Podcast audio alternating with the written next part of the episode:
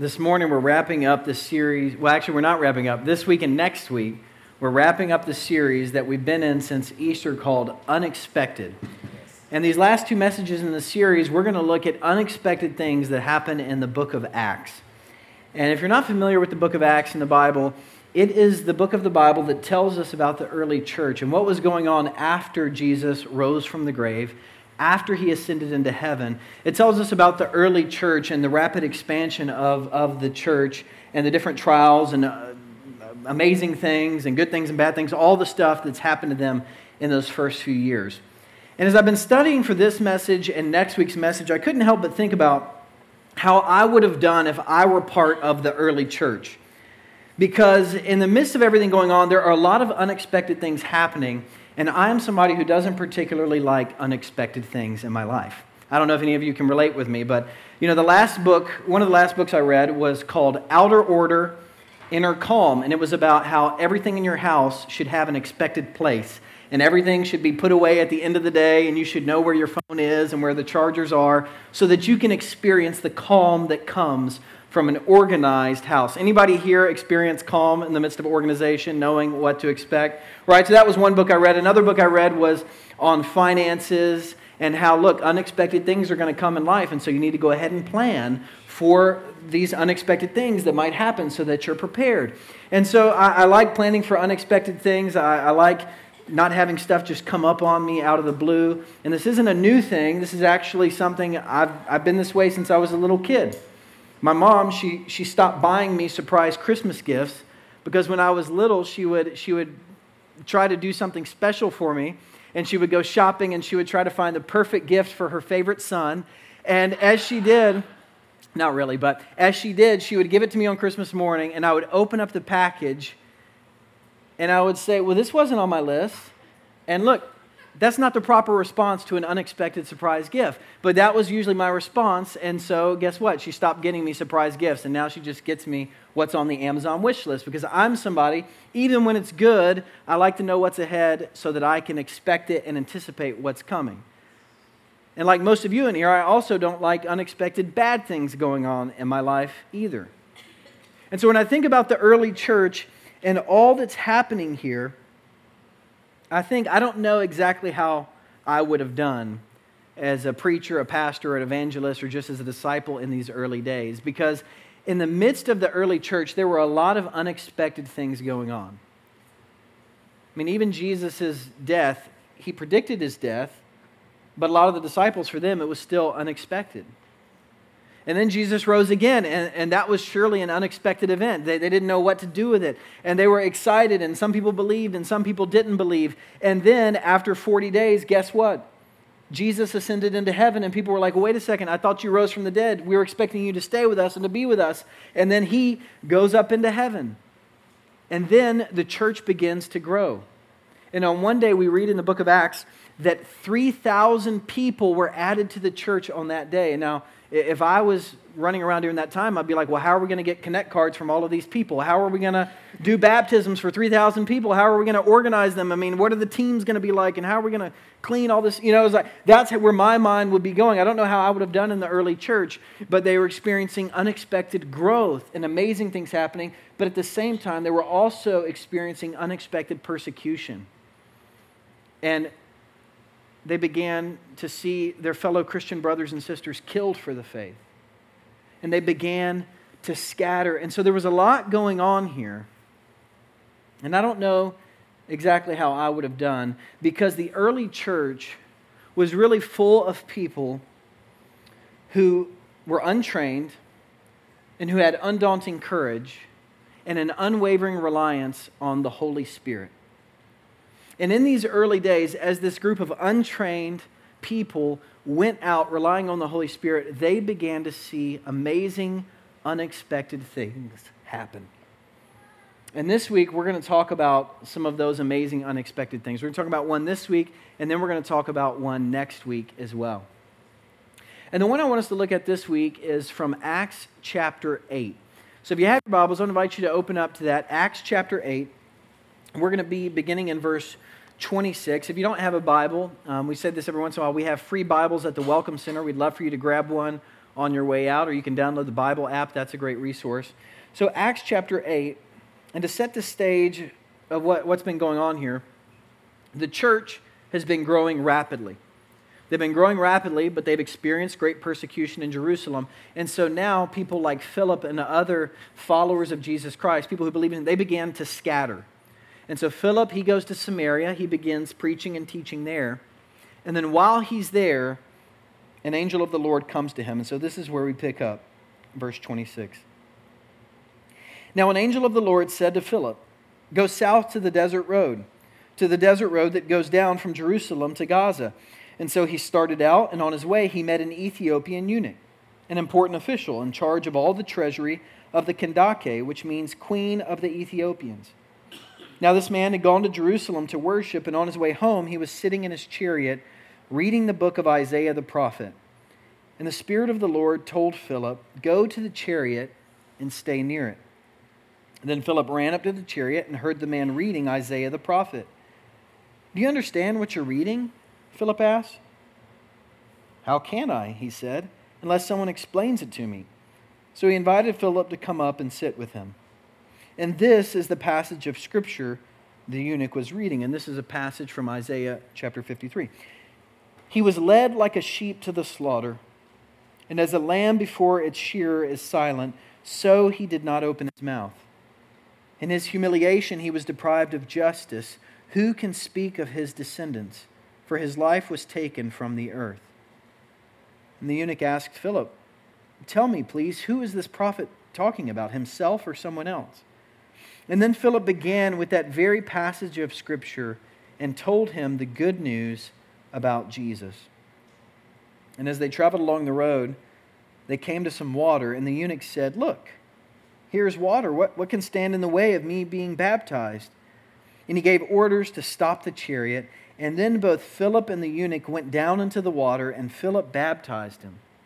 And when they came up out of the water, the Spirit of the Lord suddenly took Philip away, and the eunuch didn't see him again, but went on his way rejoicing. Philip, however, appeared at Azotus and traveled about, preaching the gospel in all the towns until he reached Caesarea. Isn't this an amazing story? This is a pretty amazing story. It's one of my favorite stories in the book of Acts. And in this story, a lot of unexpected things are going on. And so this morning, what, what I want to do is I simply want to walk through this passage and talk about some of these unexpected things that we find here. And one of the first unexpected things that we see is that Philip receives some unexpected instructions from the Holy Spirit. Right? So, so Philip is in Samaria. He's preaching, he's teaching, and an angel of the Lord comes to him and says, Go south to the desert road that goes from Jerusalem to Gaza. And that's it. The angel just says, Go to this road. He doesn't know if it's going to be something good awaiting him he doesn't know if it's going to be something challenging awaiting him. It just says, Go south to the desert road. Now, when Emily and I were in Israel last year, we went on a desert type road one day on a hike. So you can see our group here to the right on this desert road. Desert roads, hot, desolate, pretty isolating because you know when, when you make a turn you, you can't see what's around the corner and so you kind of feel like you're by yourself and it would be easy to get lost and kind of feel like what am i doing out here and so the angel says to philip go south to the desert road. And philip thankfully in obedience he, he just goes. He steps out in faith. He goes down the desert road. And as he's going down the desert road he, he sees eventually uh, a little chariot, and he sees somebody who is definitely more important and of a higher status than he is. It's likely that there were servants with the chariot, probably an animal leading it. Going down this desert road, he sees what Luke tells us, who's writing this, an Ethiopian eunuch who is an official in the, the I guess the term is queendom, I guess, of Kandake. Kandake, or Candace, as some translations say, is a royal title for the queen of Ethiopia.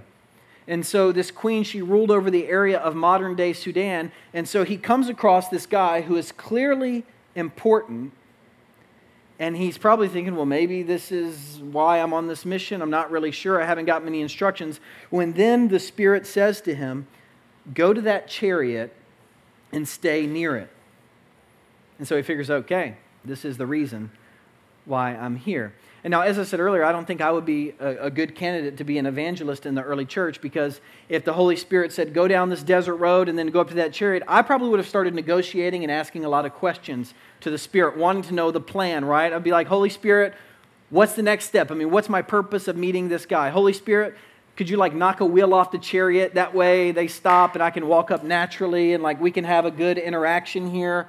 You know, Holy Spirit, what if he thinks that I'm coming to overtake him and he hurts me. All this kind of stuff would be running through my head. I'd be wanting the plan, but Philip, he just goes. Philip is obedient. He goes up to the chariot and he says, he says Hey, what, what are you reading? And the man, I'm sure to Philip's surprise, is reading a scroll, a scroll of Isaiah.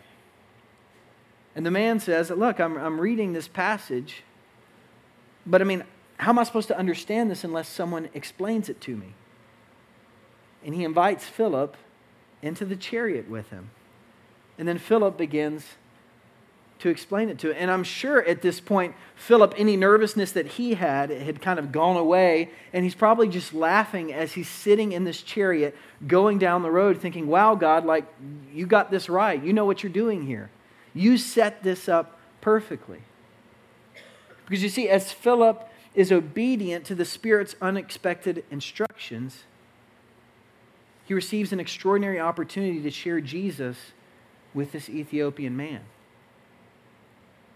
And while it's easy to read this passage, and a lot of people throughout church history have said, you know, yeah, that, that's how the Holy Spirit worked.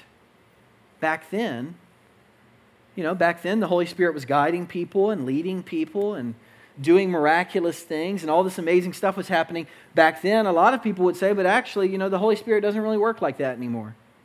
That was then, this is now. And I would actually disagree with those people because I think the Holy Spirit is still active in our world, is still leading, is still guiding, is still doing miraculous things. But even as I believe that, I have to say, stories like this make me a little bit nervous.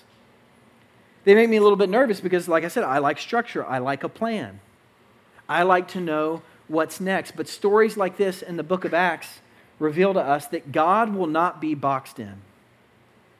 Right? I want to be the one who tells God, God, look, you can do this, but, but you, you can't do that. God, you should do this, and you shouldn't do that. But throughout the church's history, especially in the book of Acts, we see God's not going to be put in a box. And we see God doing amazing things when people are obedient to the Spirit and where the Spirit is leading them. And some of y'all know Jerry Barber. Jerry, raise your hand over here. I got his permission to tell the story. He's up here playing the bass on Sunday mornings. But I was at dinner with Jerry a, while back before he joined the church, and he told me uh, an amazing story about a time that the Holy Spirit led him, right today in this century. So Jerry, as some of you might know, is a, he's kind of an entrepreneur, serial entrepreneur, always a little hustle, always a little business here or there. Now he has his own small business. And, and back in the day, he was planning to start a Christian bookstore here in Henry County.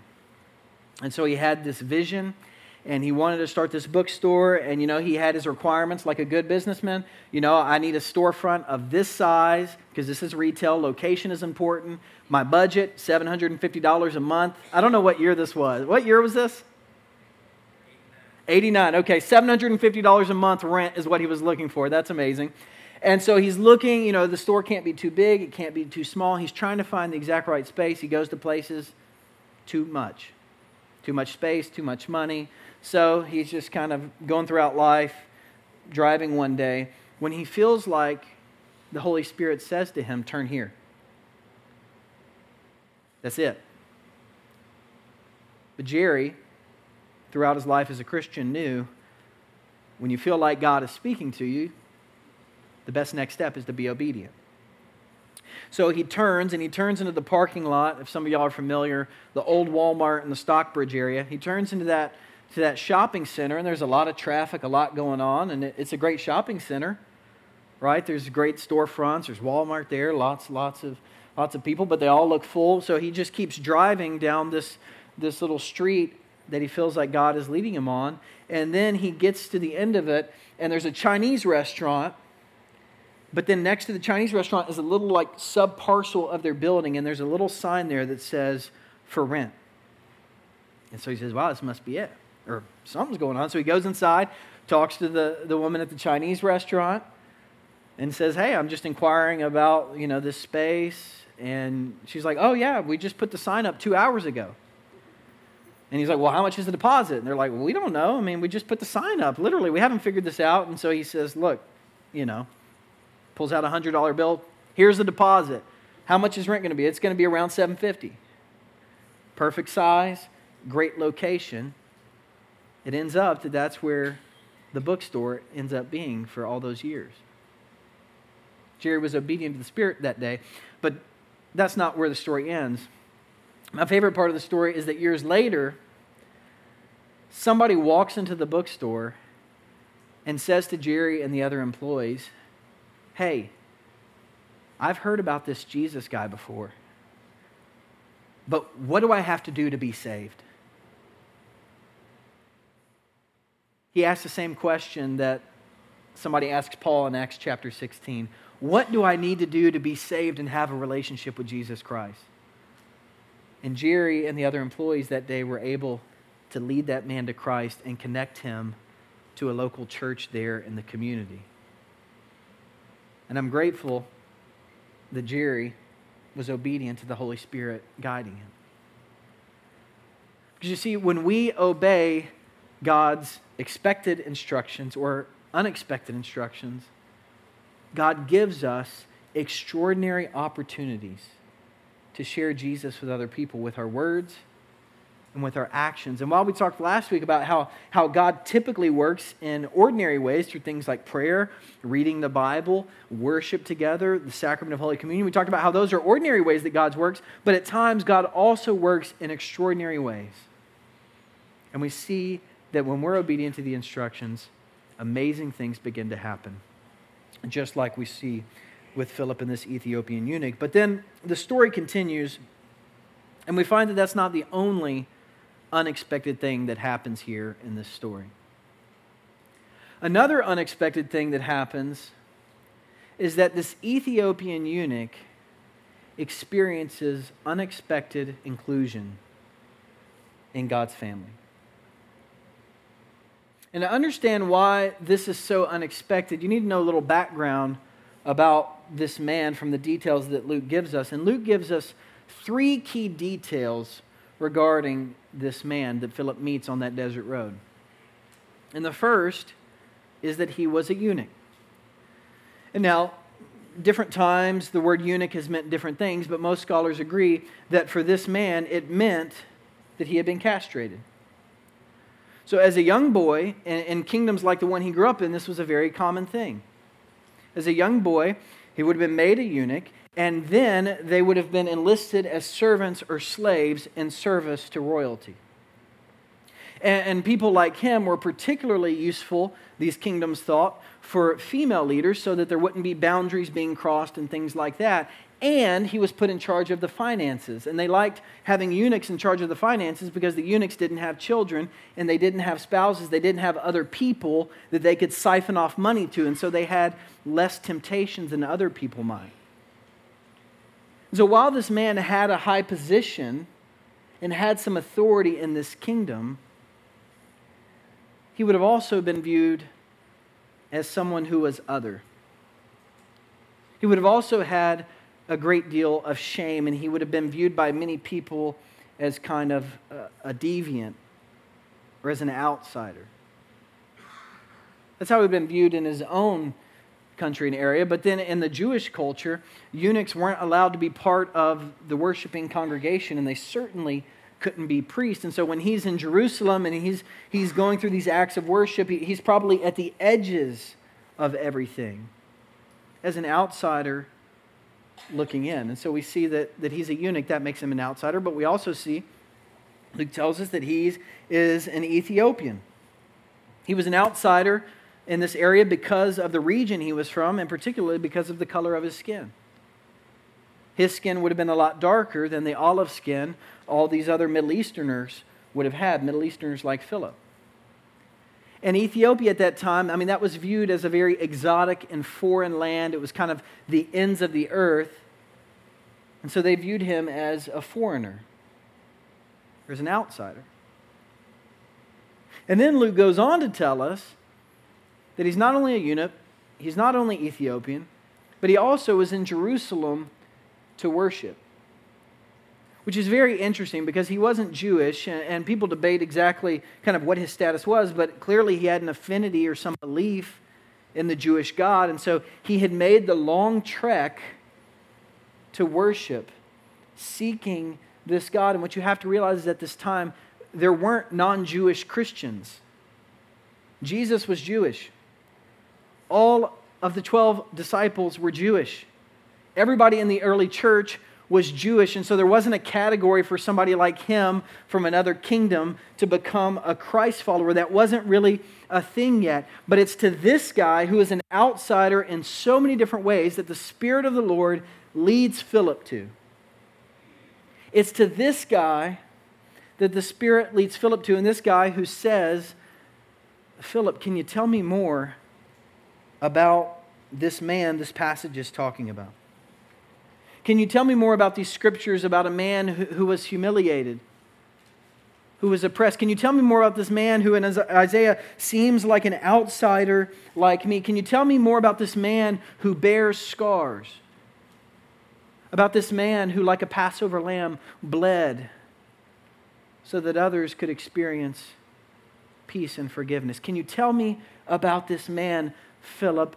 And it's to this Ethiopian eunuch that Philip relays the good news of Jesus Christ to. And Philip opens up the scriptures and tells him, Look, Jesus is the Christ. He is the anointed one of God, sent into this world by God out of his great love for the world.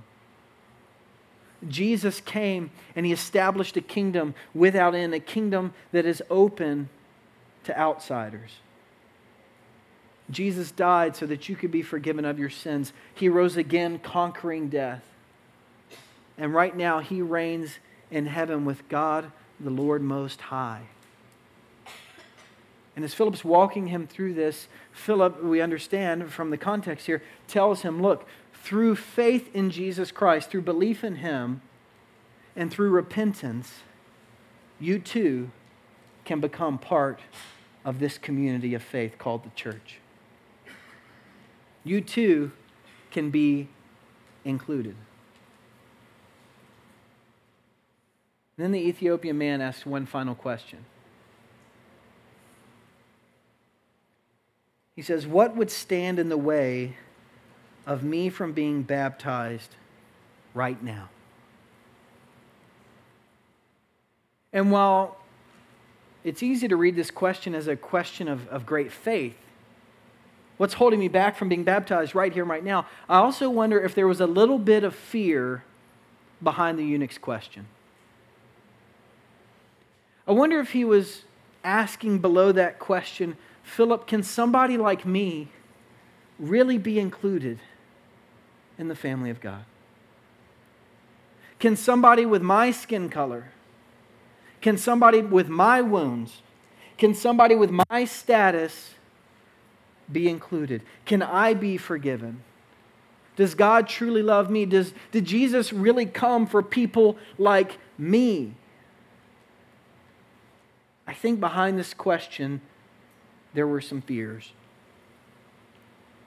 Fears that a lot of us have had at some point or another in our life. As we've said to God, God, does Jesus really love me? Can He really forgive me for what I've done? God, can I belong even if I don't behave perfectly all the time?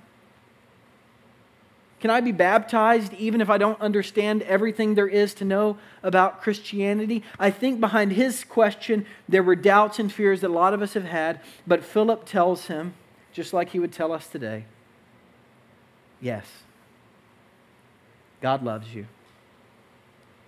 God loves you so much that he sent Jesus into this world for you and for the entire world. Yes, through faith and repentance, you can be part of this community. Yes, you too can be included. That's what the Ethiopian eunuch hears on the road that day. And so, kind of miraculously, once again, in the middle of this desert road, they come upon some water. They come upon some water and they go in. They go in, Philip baptizes him, and then when Philip comes out of the water, he disappears. I can't explain that. That's another sermon for another day. He disappears, but then we find what I think is probably the final unexpected thing in this passage, and that is that the eunuch we learn experiences unexpected joy. Because on that desert road, as he's seeking God, as he's, being op- as he's opening up his heart to God, as he's reading the scroll, I don't think he had any idea of the joy that would come from knowing Jesus as he was just going down, reading on that road one day. But that day, as he opened himself up to God and to Jesus Christ, he experienced the joy that comes along with it. And while we don't read this explicitly, as Philip continued on his way, witnessing to Jesus Christ all the way up to Caesarea, I think he experienced great joy as well. Because that's what happens when you open yourself up to be used by God. You experience joy also. And so Philip, he continues telling the good news about Jesus Christ. The Ethiopian eunuch, according to Christian tradition, he goes back to Africa. He becomes one of the first evangelists there. He begins telling people about Jesus Christ. And the gospel spreads, like we find in Acts chapter 1, verse 8, from Jerusalem to Judea and Samaria to the ends of the earth. And it's continued to spread throughout space, throughout time, up until this moment when we too have the opportunity each week to hear the good news of the gospel once again. And so this morning, as the church gathered together, I simply want to leave you with two questions to think about. And the first is where is the Holy Spirit leading you?